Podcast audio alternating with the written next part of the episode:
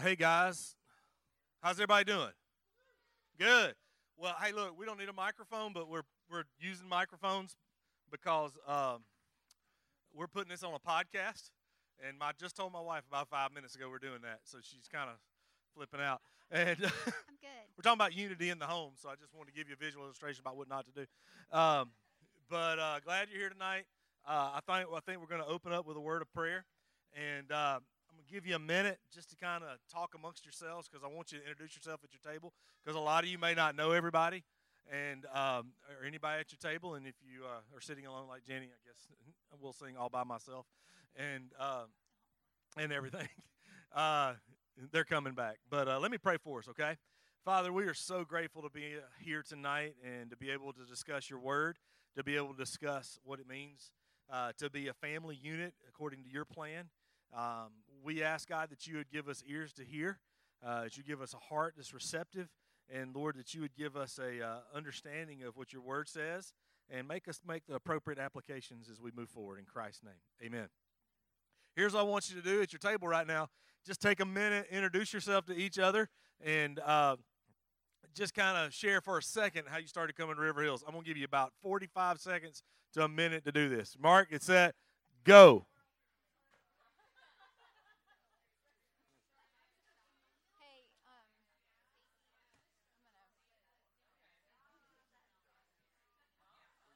I'm just picking it up. Can I tilt this? Get one more.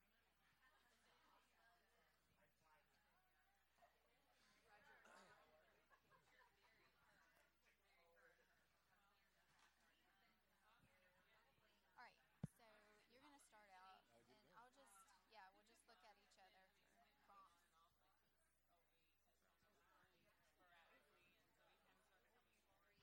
All right, let's wrap it up. Good, good. Hello, we love each other. Great. All right.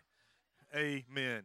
All right, what we're going to do tonight is if you have your phone and it has a Bible app on it, you want to open that up.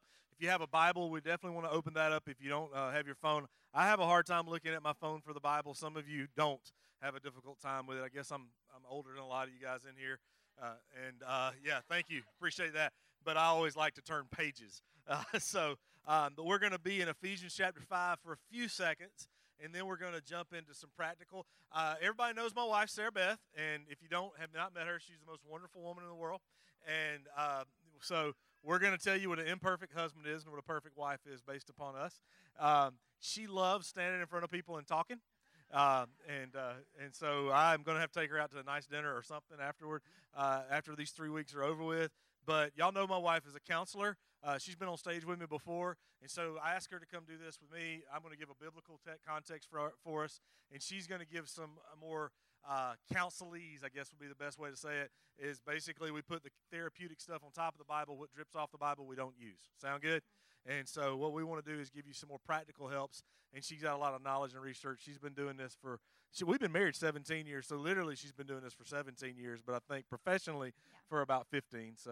Um, Almost. almost 15 so uh, but uh, i'm really glad you're here tonight basically what's going to happen over the next three weeks and i hope you make it every week is tonight we're going to talk about uh, the theme is building safety into your home which is very important and it's a foundational element for everything we're going to be talking about over the next two weeks next week we'll talk about building into your marriage and then the third week building into your parenting now this is going to be a little different than some of your uh, family matters seminars and feel free to ask questions, by the way. If you have any question, we'll do our best to answer it.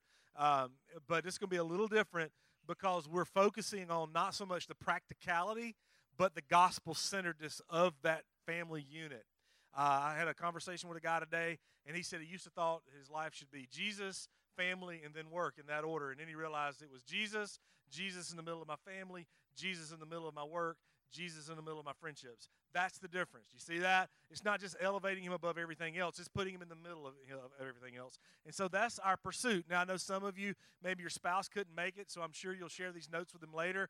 Maybe listen to the podcast that we'll put up uh, and give us about a week to do that um, because Seth is running his own uh, seminar in another part of the church. But here's what we want to do, and I'm going to talk for a few moments. Sarah Beth's going to talk, and we'll play off each other a little bit. We're very different. I just start talking and go with it. and this morning about 7:30 we sat down and wrote out every word. All right, and so she's got the script, and I, yeah, very much more detailed. And um, and so she's got the script. But what I want to do is start off in Ephesians chapter five. Let's notice what that text says. We're going to be in verse 22. Because what we want to learn first and foremost is what are the biblical purposes for your family. And we see every person represented that family there. If you've been to River Hills more than a couple years, we've talked through this text. But notice what it says here, verse 20, verse chapter 5, um, verse 22. Wives, submit to your own husbands as to the Lord, as, as you do to the Lord. For the husband is the head of the wife, as Christ is the head of the church, his body, of which he is the Savior. Now, as the church submits to Christ, so also wives should submit to their husbands in everything. Husbands, love your wives, just as Christ loved the church and gave himself up for her to make her holy, cleansing her by the washing of with water through the word, and present to her to himself a radiant church without stain or wrinkle or with any other blemish, but holy and blameless. In the same way, husbands ought to love their wives as their own bodies. He who loves him loves his wife loves himself. Then we're going to skip down to chapter 6 verse 1. Children got a hallelujah out of the baby right there. All right. Children, obey your parents in the Lord, for this is right. Honor your father and mother, which is the first commandment with a promise, so that it may go well with you. I think we said that to our children 50,000 times.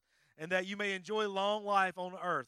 As parents, sometimes if they don't obey you, they may not join enjoy a long life. Right, moms and dads? But uh, uh, good principle there. And then in verse 4 Fathers, do not exasperate your children. That's a big word we're going to come back to. Instead, bring them up in the training and the instruction of the Lord. Here's what we're going to do. Um, there, there is a perp. There, there is chaos. This is your first blank. When we operate operate outside of God's plan, there is chaos when we operate outside of God's plan. You got to know that. Got to understand that. And we got in parentheses on your listening guide there Genesis chapter 3, verses 16 through 19. We're not going to look at that, but basically, after Adam and Eve had uh, bitten of the fruit and disobeyed God, it said basically to the man, you're going to have to work the rest of your life, and by the sweat of your brow, you're going to have to provide for your family. And of the woman, he said, basically, what's going to happen, your curse is you're always going to be longing to be in the position of authority as the man. And so, what happens is when you live outside of God's parameters here, you live in your own type of idea of what is truth and what is not truth, it creates an incredible amount of chaos within that family. When the children aren't going in the right direction biblically, when the wife, when the husband, when we're in not in God's really his niche of doing things, um, we're not going to have a unified home. You're not going to have a safe home. Does that make sense to everyone? But let me explain about what these roles are. And we're only going to spend a few moments on that, and Sarah Beth's going to take over. The male role, as you read in Ephesians chapter 5, verse 22 through 33, and really, if you, it really hits on it. In uh, verse 28, in the same way, husbands ought to love their wives as their own bodies. The male role is to be a servant leader. And, what, and the best way I can illustrate that is that you're the first one off the airplane, if you think about a military analogy. You're the first one into combat. You're the one to absorb the bullets. It doesn't mean a dictator. It doesn't mean the one of authority, uh, even though there is authority in there, but it means being a servant leader. It means you love your wife more than you love yourself. Got it? So many of us have this jacked up understanding that being a male in a home is one that is that you better have supper ready and the dishes clean and the kids in the bed when I get home. And I'm watching a football game. Man, can I tell you that's one of the most unbiblical and ungodly ways to lead a home?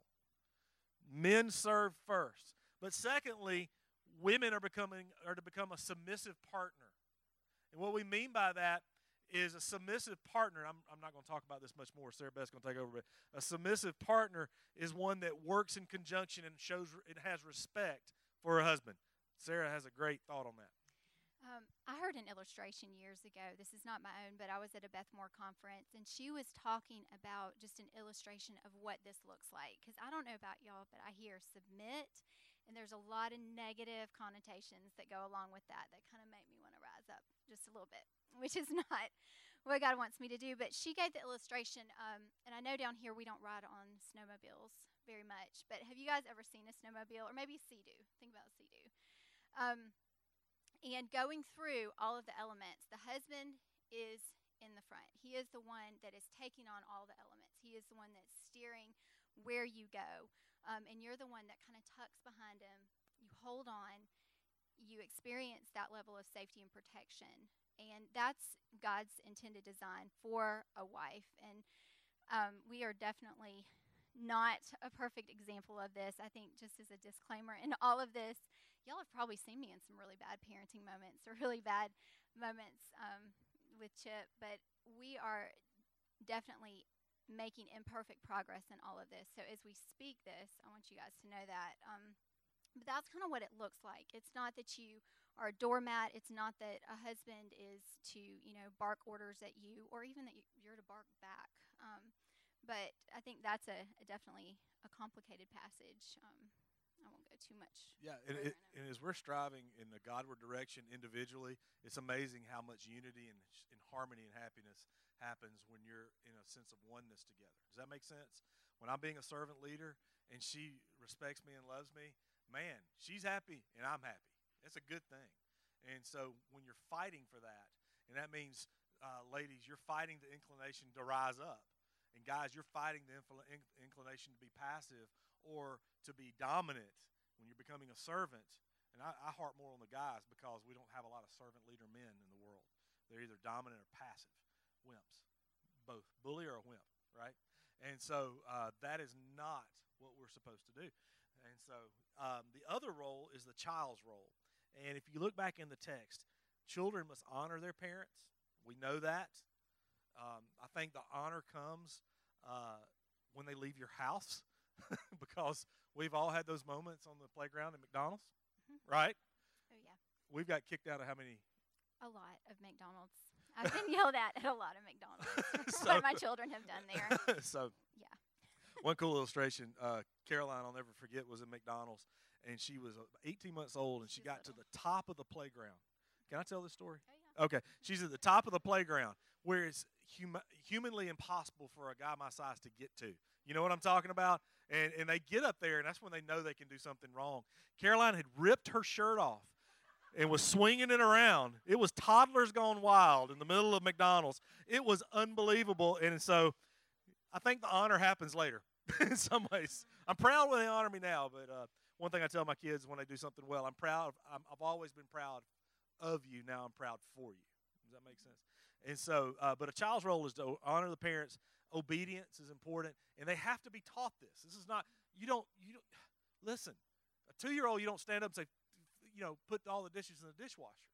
They have to be taught that stuff. And so, if we come to our children and say, "What I'm punishing you because you're not obeying me," and many times it's like they have no clue. And so we have to be very intentional about the teaching aspect in the home. I do want, and I think Sarah Beth's going to add something, but I want to put something. Verse 4 it says, Fathers, don't exasperate your children. Listen, exasperating your children is one of those words that just really is kind of like you, you ever seen somebody just wring their hands and they just kind of like, oh, I don't know what else to do. You exasperate your children when you don't teach them. You realize that? You exasperate your children when you don't discipline them. You exasperate your children when you don't put boundaries up. They want it as much as they say they don't. They want it. And on the flip side of that, too, it says it uh, to bring them up in the training and the instruction of the Lord. That means discipleship. That means this. I'm going to say this to this group, and I hope the whole church hears it one day. The number one job you have as a parent is to disciple your kids. The church cannot do it. We get them for an hour a week, sometimes two. But your job is to make sure they're church. We're going to get into this in session three a little bit more. But that's where that goes there. But Sarah Beth, uh, tell us your thoughts um, on the child's role.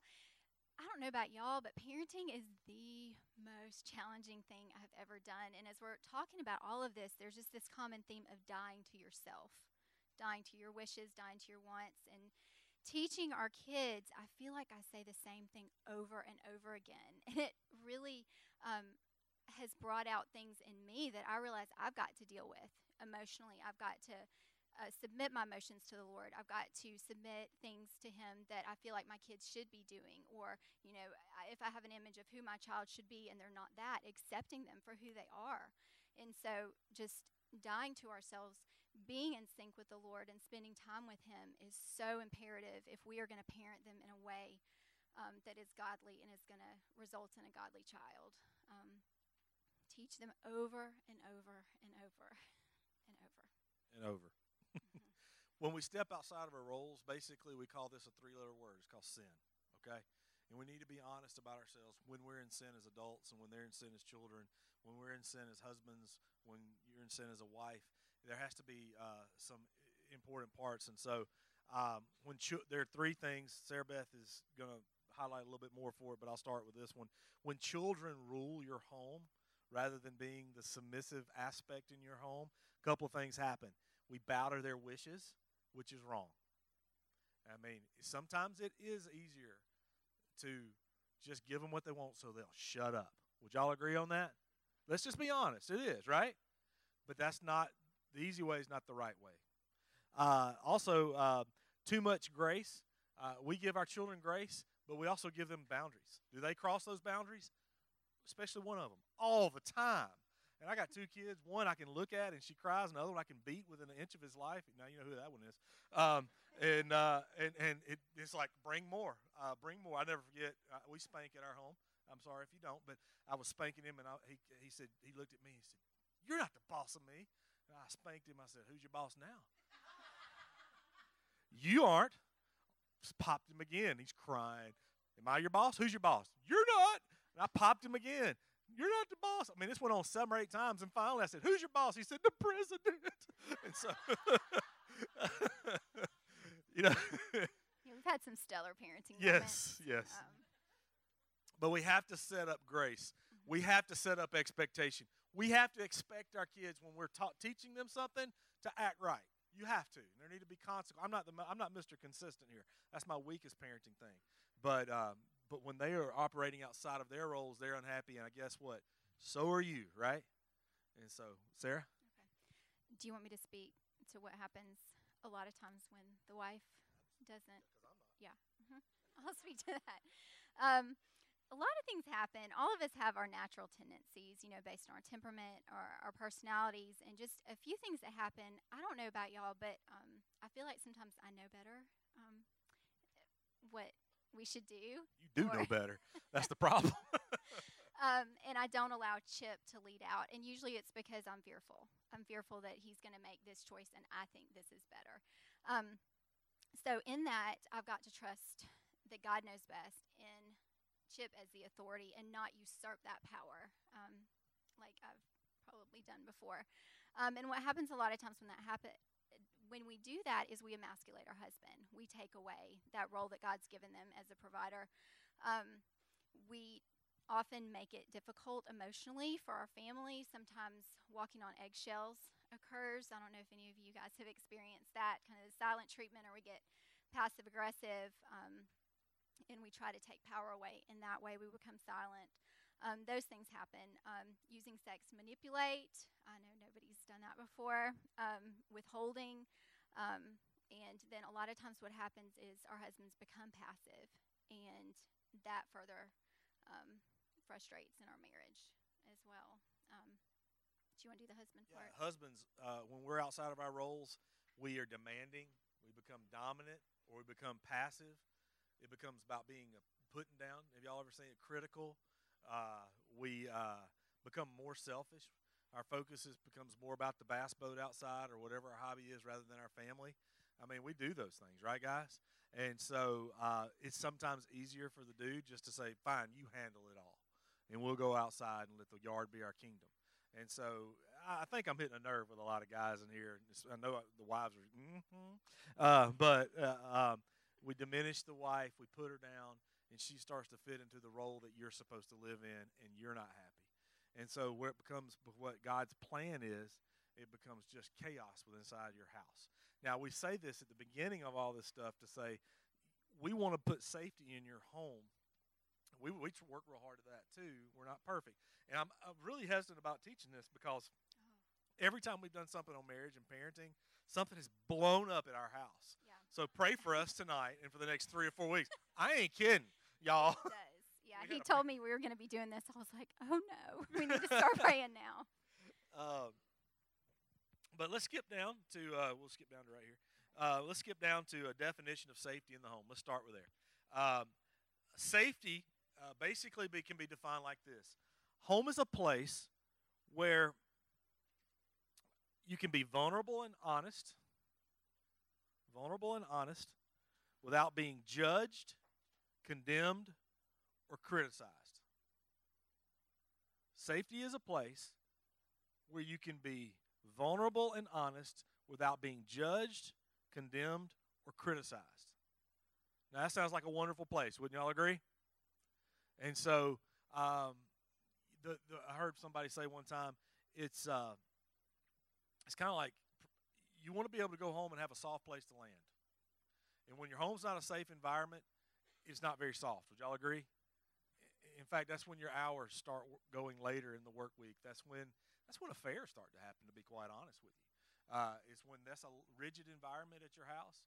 When it's not a safe place, uh, we begin to to lose connection as, as couples uh, and with our kids. And so the objective, really, for the remainder of our time together this evening, is taking the taking the gospel and creating a safe environment at home, and give you some practical tools. So. Mm-hmm. Um, a couple of the questions um, I like to I ask myself questions all the time, and I ask people questions all day. um, but are we showing the people that live in our home, am I needed and am I wanted by our responses to them? You know, our husbands, when they come through the door, you know, are you showing him that he's needed and he's wanted? When your kid wants to tell you the same story for the 50,000th time, um, you know, are you showing them that you're attentive? Um, and so that that's just something to think about. I mean, obviously you can't attend to every single word that everybody says all the time, but just that general response to the people that you live with. A lot of times, I find myself it, it's I'm not the warmest to my family, and those are those are the safe people, and this is the place where it needs to be most safe. So we've got to pay attention to that. Um, and there's a lot of things pulling at us in this day and age. Um, so just asking yourself those questions. Um, our kids come home from school and they've it, they've had things thrown at them all day. Are we paying attention to what happened in their day? Um, and when our like Chip, just to echo what he was saying, when a lot of stress comes from our home and our home life, um, we tend to turn outside of our home, or our kids even turn outside of our home to to get those values and um, to learn um, to get their worth even um, to look to other people to try to get those needs filled. Um, so we want to always be pointing them towards Christ. And again, our connection to Christ is gonna gonna be what motivates that and, and drives that. Um, she works with people all day long. I, I, we've been in ministry together for 20 years, and she's counseled half or more of that time. But we work with people from all different types of situations.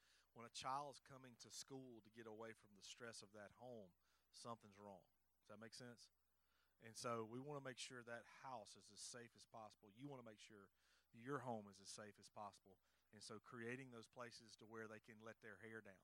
You know, this is you ever wonder why your kids come home and blow up at you but they don't do it anywhere else? It's because you're your, you're their safe person.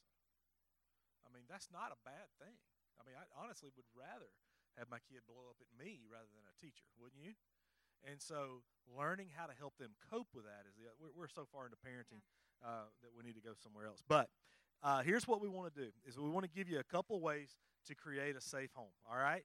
Uh, the first one that we want to deal with is we have to ask ourselves this question who reigns? And um, what i mean what we mean by who reigns in that if sin is allowed to reign in your home you will never have a safe environment. Let me say that again. If sin is allowed to reign in your home if you don't catch it and deal with it personally as a family then you're not going to have the safety that you would want necessarily have. Does that make sense to y'all? Um, and so now there'll always be sin in your home, right? But it's the constant elevation of Jesus in that place. It's the constant priority of Christ. It's the constant recognizing, okay, the more I grow in my faith, the more I realize I need to get rid of this because this is hindering me in my faith. This is gospel centered living. And so asking yourself, um, who is reigning here? Who's in charge? Ultimately, we want Jesus to be in charge. But when sin is in, and even in an argument, when you have those intense discussions with each other, we have to ask ourselves, who's reigning at this moment? Am I trying to win this argument? Yes, right? We all we want to win, right? Is there something I'm manipulating here to get my way? Because eventually you cross that line if you don't deal with it in a healthy way to where it's about who wins the argument and what if I get mine, rather than coming back and being unified in that moment. So two of the most dangerous words that I've come across in my years um, counseling and, and just working with people in ministry and stuff is I deserve. Um, be really careful when you mention those two words because a lot of times they lead to really bad decisions or they become decisions that are driven by our flesh instead of God's Spirit. Um, and it can drive you to disengage from your family. It can drive you to, you know, not remain in that role that God's called you to. Um, so just be aware of, of your thinking and, and what you're telling yourself about those things too. Yeah, it all comes back to ego, right? The more ego you have, the more selfishness really leads to when the, the safety leaves the home. And, and to, look, it's easy right now to apply this to you and your spouse, but we also think about the kids too. Uh, one of the things I heard a preacher say years ago, uh, the kids, you ever heard your kid, or maybe you've said, I know you've said this, uh, it's not fair. If y'all, I mean, and now you hear your kids say it now, right? It's not fair. And my response to them, I heard this pastor say it, and my kids loathe it. Fairness died in the Garden of Eden, sugar. I mean, it's gone. There's no fairness here. And so, what we've got to work toward is let, getting them out and getting ourselves out of that ego mentality, that selfish mentality. And uh, because the reality is, your children were born sinners just like you were, and and so you have to fight to make sure those expectations and make sure who's reigning. Uh, fight to keep Christ a priority. Um, now that's going to look different for every family. Uh, many times, and I'm going to let Sarah Beth echo on this, um, is we we think that keeping Christ a priority is that we're going to pray together or we're going to read a devotion together as a family. Guys, Never have I been more defeated in my spiritual journey when I realized at the ages of two and, and five, my children would not sit down quietly and read the Bible with me. What's wrong with these pagans? You know, that's what I felt like. They're not praying. Sarah Beth, our children going to hell. Now, all that stuff, it, it you got to find your rhythm as a family. You got to find your rhythm.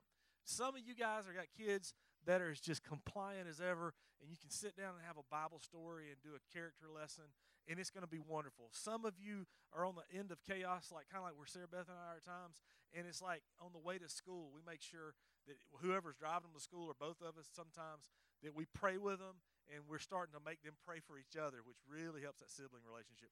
And and and and, and we're interjecting scripture throughout the day. We don't have a time where we sit down and say we're going to study the Bible together. But one because it doesn't work for us, you've got to find your rhythm.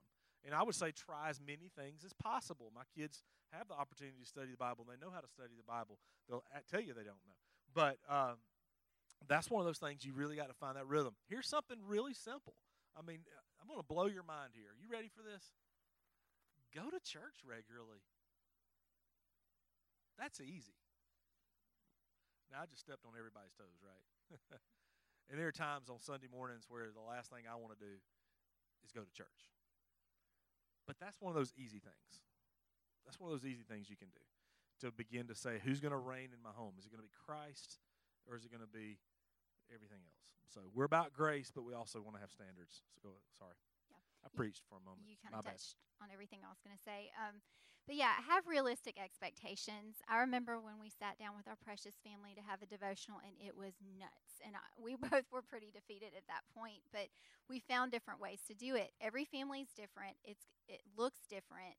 I mean, with Kate, it was you know as we're running around the playground talking about Jesus, we were always in motion. Um, just consistency and keep doing it anyway, and developing those patterns. Your kids are going to notice you're going to church they're going to notice they try to sit down and pray with me, or we try to sit down and have a devotional, or they talk to me about things on the way to school when I can't get out of the car. that's how we, we trap them. Um, but just that consistency in, in praying for them, praying over them, praying with them um, is just, just, a quick question. How many of you guys are raising uh, uh, four year old and under? Just kind of raise your hand right now. God bless you. It gets worse. All right. Uh, that's right. Uh, how many of you in that elementary school age right now? How many of you got teenagers? Yeah, y'all need to pray for us. All right, y'all ain't got no idea. And so, uh, but uh, it's going to change each life stage. Janet has raised college age and adults and things like that it gets different. Each each stage is different, and has its own challenges, and that's where that rhythm thing comes in. Next thing is um, on your back page is atmosphere and attitudes. creating the right atmosphere, having the right attitudes. And after this one, we're going to pause for two minutes and have questions. Um, atmospheres and attitudes. Go ahead, babe.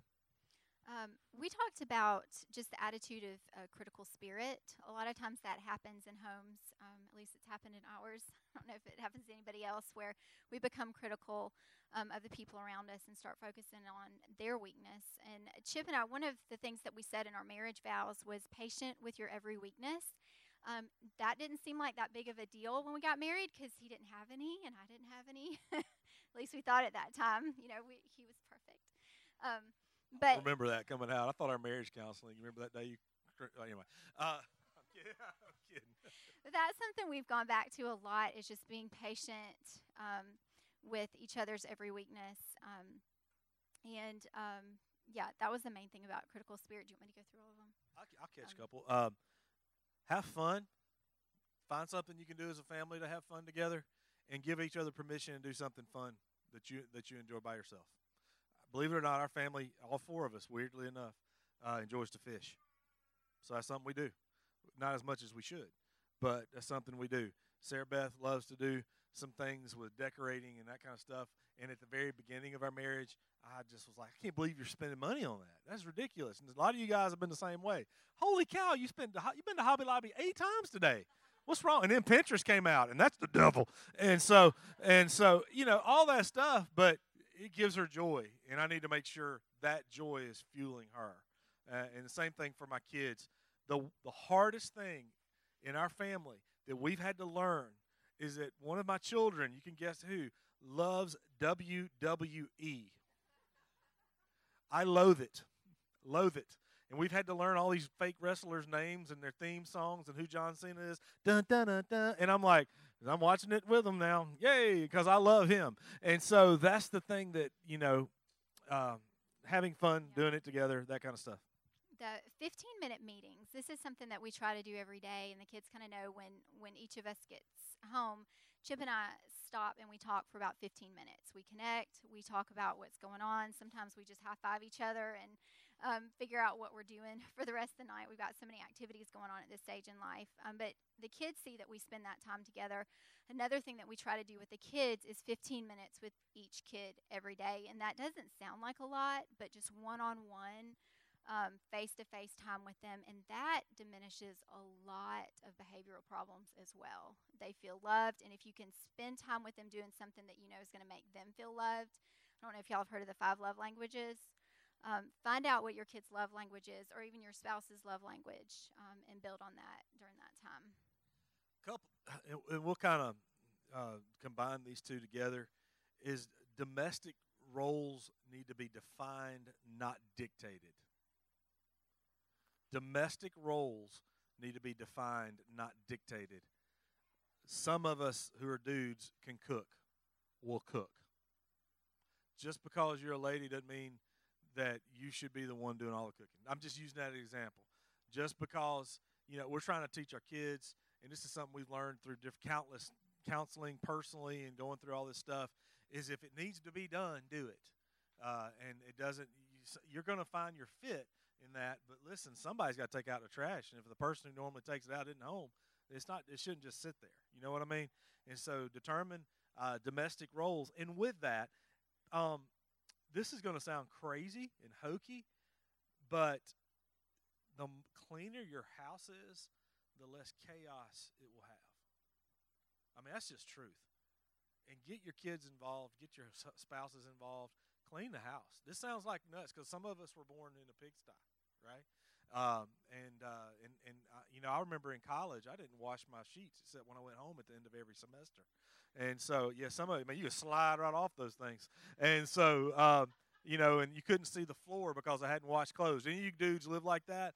And I, we cleaned out. We I remember my roommates and I we uh, had a steak dinner, and she was actually there with a, my roommate. They they went out. That's where we met. and so, uh, but we had them over for a steak dinner, and by the end of the year, she was dating me. We cleaned out her refrigerator and found the steaks that we had cooked in September and May dude, you talking about a science experiment? We just threw pans away because it just, you know, I've had to learn that cleanliness can lead to some forms of godliness in your home, and it definitely will make things less chaotic. So clean your house. Does that make sense? It's important. It's important, and it shouldn't be all the wife either. Kids need. uh, Look, I got two maids that I don't pay at my house, Cade and Caroline. I mean, I'm being dead serious. They're gonna learn how to clean the house. They learn how to vacuum. They have their toilet responsibilities. They have everything, and I got no. I'll sit there and watch football and let them do it. I got no shame in that game. So um, anyway, go ahead. Yeah, that's always a work in progress. Um, again, imperfect progress there in our home too. There's a website. I don't know if you guys have heard of Fly Lady, um, and she tells you Was she a fly girl? What with J Lo? probably. Okay. Yeah. Some of y'all got that. But she can really tell you how to clean your house and how to break it down. I don't know about you guys, but I get really overwhelmed with everything that there is to do all the time, and she gives you like daily tasks and um, that type of thing. So if you're feeling really overwhelmed, um, check out Fly Lady. Her her website's a little chaotic, but it, it just really details how to get started, baby steps to take in order to start getting things clean. Real quickly, establish traditions, atmosphere and attitudes.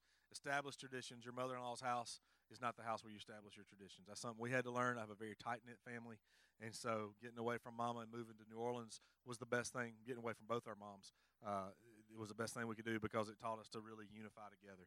And so uh, we have a great tradition. Every Christmas Eve, after the service is over with, we go to Waffle House. we love it. The kids love it. They look forward to it now. And so, you know, find your traditions and that kind of thing. Um, let's let's breeze through these next two, and then we'll give you a minute to ask questions if you have any. Grace in the gospel uh, is simply uh, uh, basically asking how do we apply the gospel to our family? How do we apply the gospel to our family? And so, in how you speak to somebody else in your home, how's the gospel applied there? Is that what Jesus would say? What we do in our home, are the things that we do, is that what Jesus was do? Or make it more. Let's let's make it more applicable. Is this what your ki- what you want your kids to be like when they're adults? And so asking yourself that's really convicting, isn't it? Um, what we allow in our home are these the things that honor God? Are these the things that Christ would have us do? Are these the things we want our children to become? What we do on the weekends, uh, you know, it's it's really easy to to sit down and kick back and forget what happened that Friday night. But is that the gospel and how we apply that? I'm not saying be a fuddy dud. I'm saying be someone that would honor God in their home. And, and so, how do you apply the gospel? Uh, real, real quick uh, example is that when we get angry with our spouse, the question we have to ask ourselves in those moments, and I've had to, I really have honestly had to stop myself and ask, how do I apply the gospel? Where I'm so angry with Sarah Beth. She, I mean, I mean, now that doesn't happen much. I'll be real with y'all. She's awesome, but I'm so angry with Sarah Beth. Um, how do I, at this very moment, apply the gospel?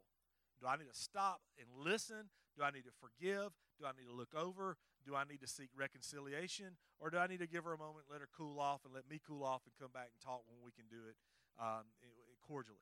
And so, how do you apply the gospel is a great question to ask. And your parenting, how to do it with my kids. So, next one. I'm sorry. Okay. Um, yeah, you covered almost all of them. That's good, babe. Um, so last one, we talked about activities. We are in an activity-heavy stage of our lives, and our kids thrive in activities. We've tried not to do them, and it's much worse um, in our house. So we're encouraging our kids to do these activities, to be active, to wear themselves out.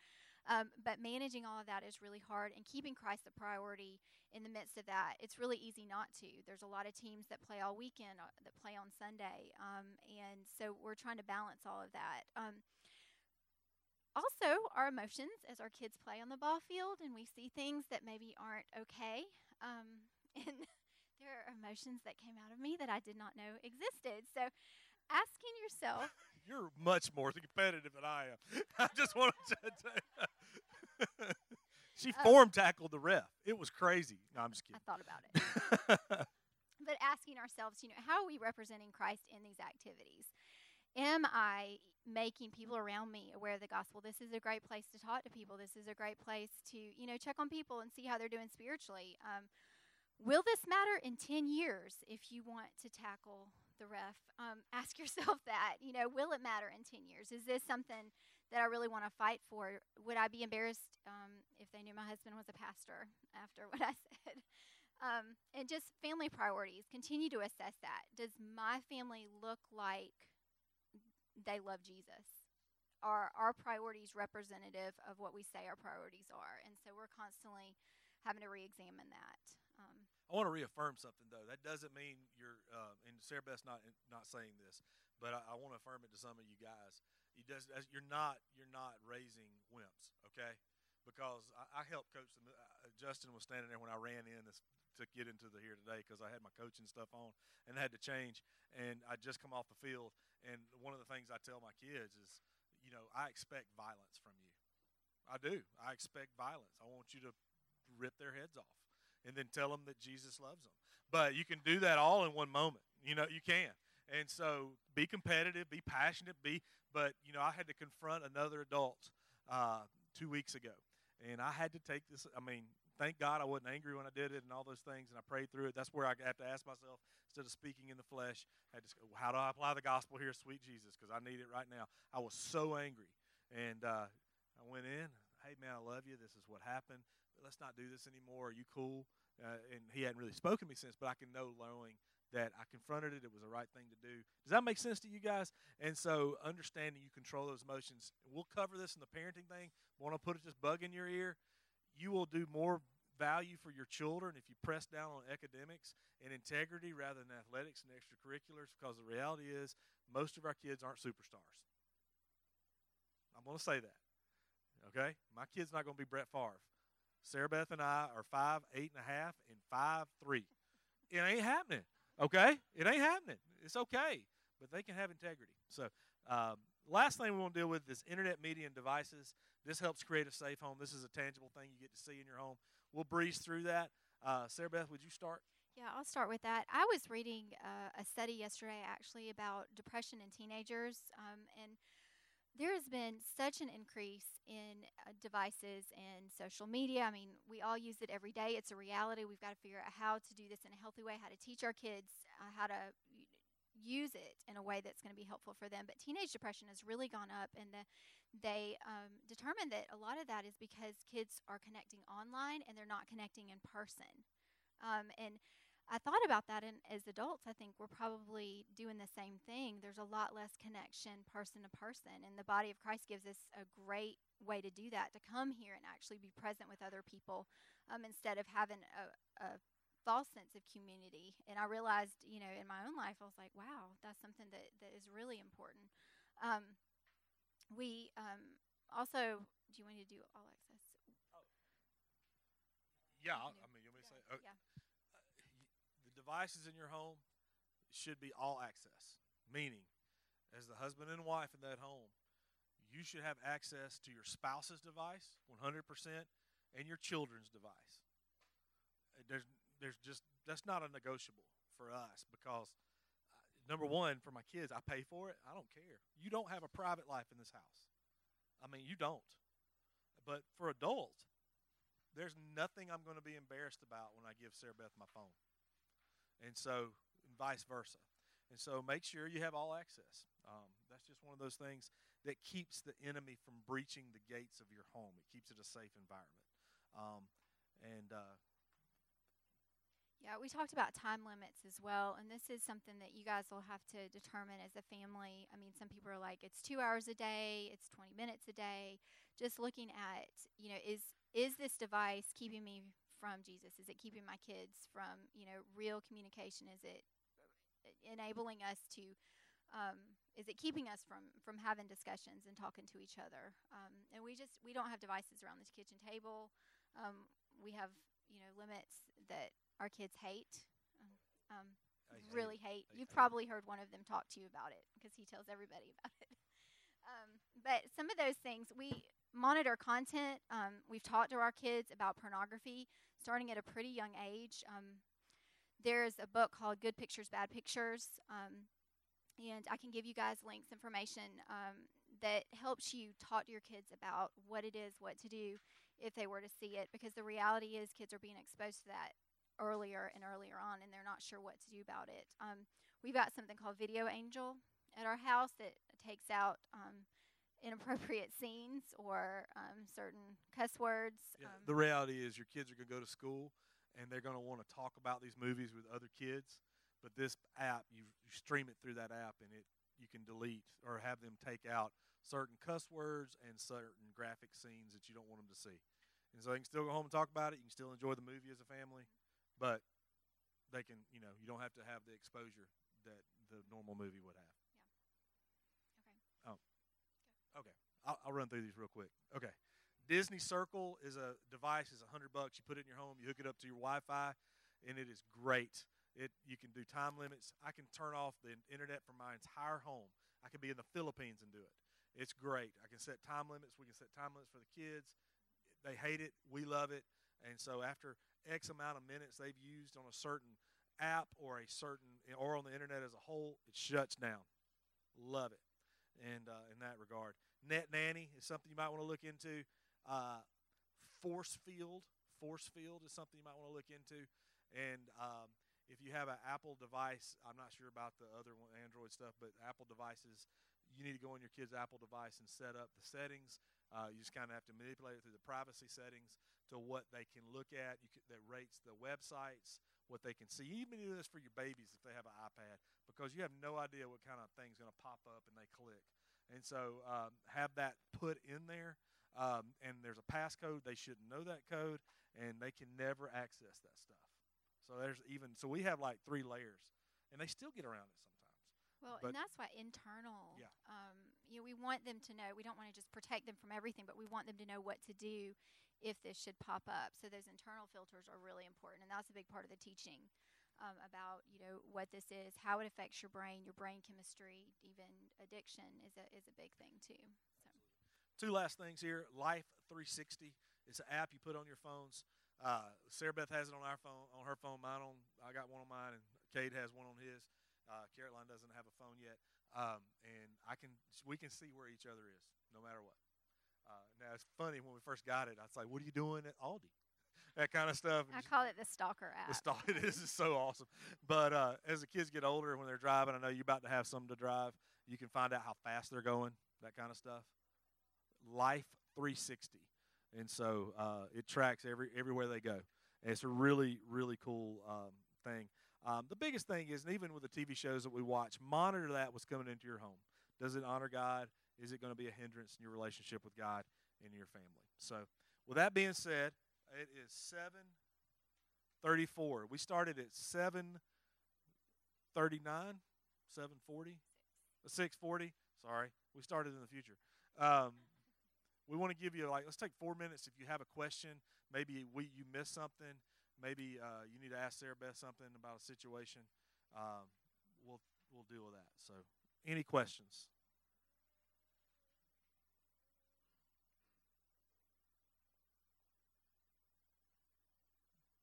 Nope. Cool. All right.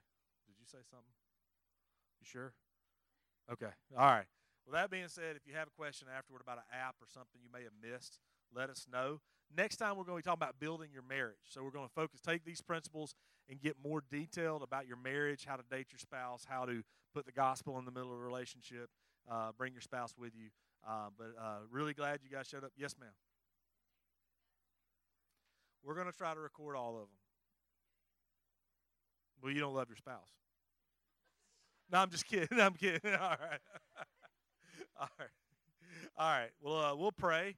And um, if, if the dudes could do me a favor, do y'all mind rolling these tables back in? Because we have to set this up for church on Sunday night, on Sunday morning. I sure would appreciate it. And I'll grab some other guys. They should be done now, too. But let's pray together. Father, thank you for loving us. Thank you for grace. Thank you for your mercy. And I ask, Lord, that you would just bless each family unit here and allow us to seek you and know you and glorify you and just create a safe place in our homes. In Jesus' name, amen.